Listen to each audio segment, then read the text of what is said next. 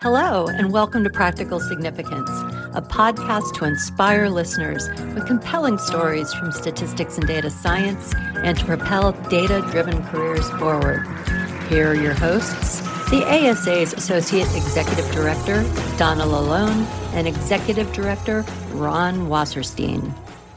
Well, welcome everyone to the March edition of Practical Significance although they're all special, this is an incredibly special episode because we are preparing to celebrate Pi Day on March 14, which also turns out to be the International Day of Mathematics. And I think the audience will agree that I can add and statistics to that. And the theme this year is play with math. And so we thought there could be no better way to play with math and stats than to talk with members of the statistics and sports section. And so I'm delighted that Guanyu and Denise have agreed to join us. And by tradition, we always start out by asking our guests to introduce themselves, and then we'll jump into some other questions. So, Denise, I'll start with you. Tell our audience a little bit about yourself. Hi, thanks for having me. I'm Denise Bradford. Currently, I am working with the Detroit Pistons. I am a senior data scientist with the team. I am a graduate of Purdue University, both of bachelor's and master's of applied statistics. I worked at the CDC for about six or seven years and then decided to pursue a PhD at the University of Nebraska Lincoln. And during that time, the University of Nebraska Lincoln had a sports analytics department and I thought to myself, it would be cool to like just work with the sports teams while pursuing my PhD. And so it was just whatever I could do to help. Fortunately, I got a chance to work with the athletic department while I was pursuing at least the coursework of my PhD. I'm currently in the middle of writing my dissertation and working full time. That is a little bit about me. Yeah, and I'm sure that's not challenging at all, right? And Guanyu, tell us a little bit about yourself. Hello, everyone. This is Guanyu. Thanks for ASA inviting me for join this kind of conversations. So I'm now assistant professor at the University of Texas Health Science Center at Houston. So I'm first I was the in the University of Missouri stat department. So I converted my stats to biostats. And he and now this year I'm also the chair of the ASA sports uh, studying in sports sessions. And also I would like to say that I'm the super fan of sports. So that is, I'm a fan of the football club Barcelona and also the fan of the Los Angeles Lakers. Well, thank you both. I'm going to ask you about your favorite sport, even though you kind of already tipped your hands on this, but also to ask you to tell us about a, an interesting problem that you are currently working on. So, Guanyu, let's go back to you for that. Okay, my favorite sport is the soccer, Europe footballs. So I mentioned that I'm super fan of the Barcelona. I also the super fan of the Lionel Messi. And also currently I'm working on some program in the with some soccer data. So the major project I'm currently working on is for some causal structure learning method to learn the time varying home advantage effects for the soccer matches. So that is, I think, a very interesting topic to discover the time varying that causal effect home advantage and discover the causal graph. And in addition, also I'm working on another very interesting topic that is the heterogeneous ranking model for the Ballon d'Or. So that is the annual football award in Europe. So that is in every year they will post all the committees that selection results. So what I want to do is to do some heterogeneous clustering methods for different committee members to see why they select this kind of player or why they select another players. The final thing that just come up with is the some ranking fairness. You know that last year there very huge debate for the college football playoffs. Since the unbeatable team for a state, my university, was not selected by that committees. So what I want to do is to assess the consistency and the fairness of that committee since the I think 2015. So that is what I'm currently doing. Yeah. Those are great projects, and thanks for that. And so I assume this means you're now an Inter Miami fan. no. Messi goes to Inter Miami, and that doesn't make you a. Okay. No, but I'm the fan of the Barcelona still. Fair enough. Fair enough. So, Denise, if basketball is not your favorite sport, are you allowed to mention that right now and uh, tell us what you're working on as well? it is one of my favorite sports. I also like football, both college and NFL. I won't particularly say anything towards what I'm working on with the team, but in terms of some of the things that that I am kind of curious in, it's also ranking data. And so like more on a visual perspective. And so like are you losing the information when you're visually looking at ranked data? And so like one of the things that my advisor and I are working on is trying to like make sure that that statistical inference isn't lost when you're ranking or like combining ranks. And so that's a project that I'm working on. And it's not necessarily sports related. So it's just more so like in sort of the visual aspects of like looking at ranked data versus it just being raw data. So, Denise, is that your dissertation topic or is that just a project that you're working on? It's a project. We'll see if it makes it into the dissertation. Okay. Well, you're both members of the statistics and sports section, which I know is a really active section. So I wonder if you share a little bit about why you enjoy being a part of this section and maybe, you know, entice some folks to join you in this section. So what would you say to your listeners who are considering joining this section? So Denise, I'll start with you. So I, I had, I guess, a fortunate advisor who decided to pay for me to go to JSM and gave me the liberty to go to any sort of section that I wanted to. And one of the things that I look through the JSM, as everybody knows, it's like a hodgepodge and there's so many things to see and there's a lot to do. And I realized that there was a section in sports looking through the agenda and through the program. And so I just popped into one of the sessions and I realized that like, oh, there's like these really cool people who work on some kind of cool projects and not realizing that some of the the people that worked in the section as well as the people who presented work were also people who worked for professional teams and for the university system. And so it kind of intrigued me more to see what more the section had to offer. And so I joined as a student and just sort of like paid attention to some of the things that they were doing in the section. And then I met Kathy Evans, who was very active in the section prior. And she said, Oh, we're looking for a communications chair. You know, you should think about running. You know, we're looking for new faces, they're new people to meet. And I said, Oh, that's cool. Like, I'm finishing my dissertation. Why not? Like, I could just kind of like help out. And I didn't think that I would be elected. And then here I am on my second term as a communications chair, and I haven't regretted it at all. Like every year, whether it be by the new chair members or being actually at JSM, I feel like I just learned something new about sports. And like there are some really smart students working on some really great projects. And, you know, because I'm a part of the section, I think I feel obligated to be at these sections at JSM and because of that, I learned something new. And it's definitely not just because it's basketball or football. Like I learned a lot more from honestly other sports being presented. Soccer definitely is one of the ones that we learn a lot from, and baseball, because baseball analytically is a lot faster, or at least a further ahead than we are. That's why I joined because of the cool projects and the cool people that you get to meet. I can't think of better incentive than cool projects and cool people. So, but Guanyu, tell us about why you joined the section and what you are enjoying most about being the chair, right, this year? Yeah, so I think that is the first for the sports since I left. I loved sports since I watched the sports game since maybe eight or nine years old. So that is the long history for me to watching sports. So and also I think that in the sports we see a lot of statistics, we see a lot of data why not? We we just doing the stats analysis for genetics, biostats, or some theoretical proofs. We can do some fun stories, fun stuff. And also, maybe if I go to university, ask randomly pick one student, ask who is the Cups winner last year. No one will tell me the names, right? But I can ask one student who is the quarterback winning this year's that Super Bowls right? Most people can answer that is Patrick Mahomes. So that is, think sports can make our statistics community outside to others, right? So that is will have the most public available impacts rather than some traditional science programs.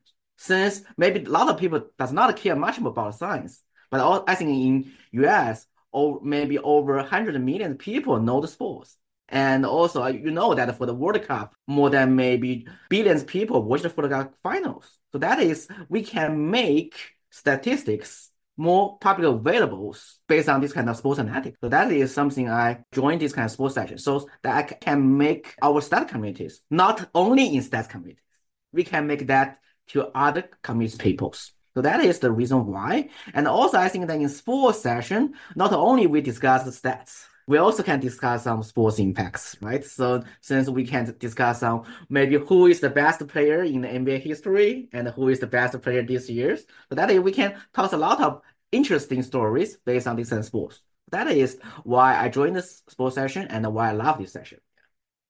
Thank you both for those great answers. And thank you, Guanyu, for the uh, shout out for my beloved Kansas City Chiefs you won't be surprised, given everything that you read and hear about now, that we're asking you a question about AI, right? So um, last month, we were talking with one of our guests about how artificial intelligence would impact scholarly publishing. We want to ask you for your perspectives on how it is already or how you see it will be impacting sports analytics. And so, Denise, let's start with you first.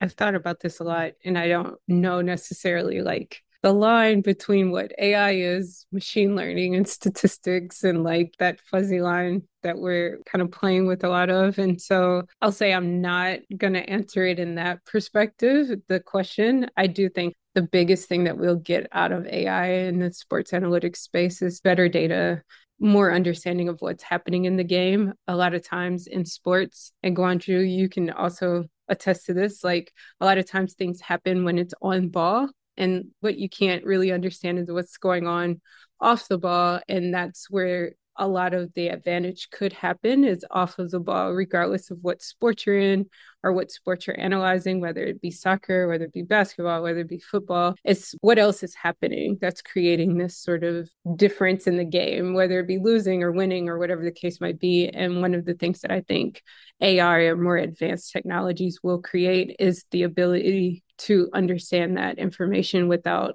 actually needing some sort of major supercomputer or something like that. And so I'm going to answer it in that direction without kind of like going into the weeds of what's the real difference between everything. Because personally, I have feelings about what AI is and what's the difference between some of the things we already have that we're capable of using. But I don't know if that's controversial or not. Yeah, well, it's okay to be controversial, but you're right. Those are certainly not smooth boundaries. And I was fascinated by your comment about learning from soccer because obviously, in both of those sports, the whole business of moving without the ball is super important. And I can't figure out, and I'm just sort of a modest NBA fan, but I can't figure out how Jokic always knows where the other players are. Some of those passes are just unbelievable. So, Guan Yu, what say you about the whole artificial intelligence and sports analytics picture? Yeah, I can say something uh, from different angle. So I can give you maybe two evidence. Okay, the first evidence is that the DeepMind, right? So DeepMind, the most successful project is the AlphaGo, right? So that is for the board game in East Asia. So after DeepMind released that AlphaGos and beat the best human players, most people know the deep learning. That is first evidence. Second evidence is for the OpenAI. I'm also the fan of the esports games. So the OpenAI has the, the second project of OpenAI is for that AI for that Dota 2. So that is the five versus five, the most popular multiplayer online battle arena games. That it makes this kind of AI sports is a very good advertisement for the AI techniques. Based on these two, people know the AIs, right? To be honest, I just learned the deep learning after that AlphaGos. So that is very good things for this kind of sports can make this kind of AI. People know that. So that is very important. And so if people know that, maybe the people can invest monies or have some human source to working for that. So that is my first angle. And also for the AI for the sports analytics, I think one very interesting idea is for that live commentators. So that is, I think ChatGPT can answer your questions, but also if you can combine some computer version stuff. So that is, if there are no commenters, we can use this kind of AI, have the live commenters, learn the videos and give these comments for all the actions. For example, in the tennis, right? US Open, we can use this to have this kind of AI commenters for this kind of sports. And also, I know that I discussed with some professional teams, know that is recently they use some AI techniques to help them to do some exercise, do some training. So that is my perspective for this kind of AI for sports. Thanks a bunch. I'll just say that my oldest granddaughter refers to the commentators as narrators. And that works for me, actually, uh, with what goes on during a game. Okay, so we're back around to where we started at the beginning when Donna mentioned Pi Day and the theme of play with math. Can you share a publicly available data set that you think someone might enjoy using to play with sports analytics? And Guanyu, we'll start with you. Yes, I would suggest to use that NBA Advanced Stats. That is the official website for NBAs. So that there are a lot of statistics, summary statistics for every NBA players. And also the data very interesting is that they are not only for the numer uh, so the continual variables, they also have some binary or category variables. So last year I told that category data analysis. So in my class, I use this kind of NBA stats, the data as an example in my logistic regression and that um, multinomial regression. We can have different level stuff. That is a very accessible example for this kind of category data analysis. Thanks, Guanyu. How about you, Denise? Okay, I'm going to do a shameless plug for our section here. or less of a shameless plug, but we actually have started a repository of available data sources of our packages. And like one of the biggest ones I could think of is uh, Sportsverse and it basically kind of compiles all of the R packages that actually pull and web scrape some of the R packages. But we do have on our section website a repository of all the available data sets if you're interested or if anyone's interested in playing with those. Some of the ones that I particularly think are pretty cool is the NFL FastR one. That one has gotten really sophisticated and NFL has like started to get to a, a different level and to kind of piggyback off of what Guanyu said earlier, like um, with AI and some of the things that are happening, like AWS is a, a prime example of that, of seeing what is the probability if they go for it on a fourth and one or something like that in football that actually comes up on a Amazon Prime NFL football game. And then I know the Nickelodeon one people don't like, but to the point of like commentators having like SpongeBob and Patrick actually narrate the, the football game this Sunday was so cool. And to actually do that with AI or generate stuff like that. So please go to our section also join our section and you'll see kind of like we have a repository of fun data sets and data sources for you. Denise, I will just let you know we are all about shameless plugs. So you feel free.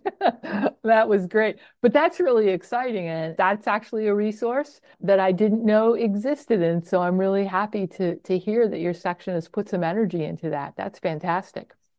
All right. Well, our last question by tradition is to ask you about in your limited, and I, I suspect very limited free time, what you're reading, listening to, watching, what's on your TBR, your playlist. We're okay with you suggesting other podcasts, uh, anything that on your radar that you would like to share. And Guanyu, will start with you.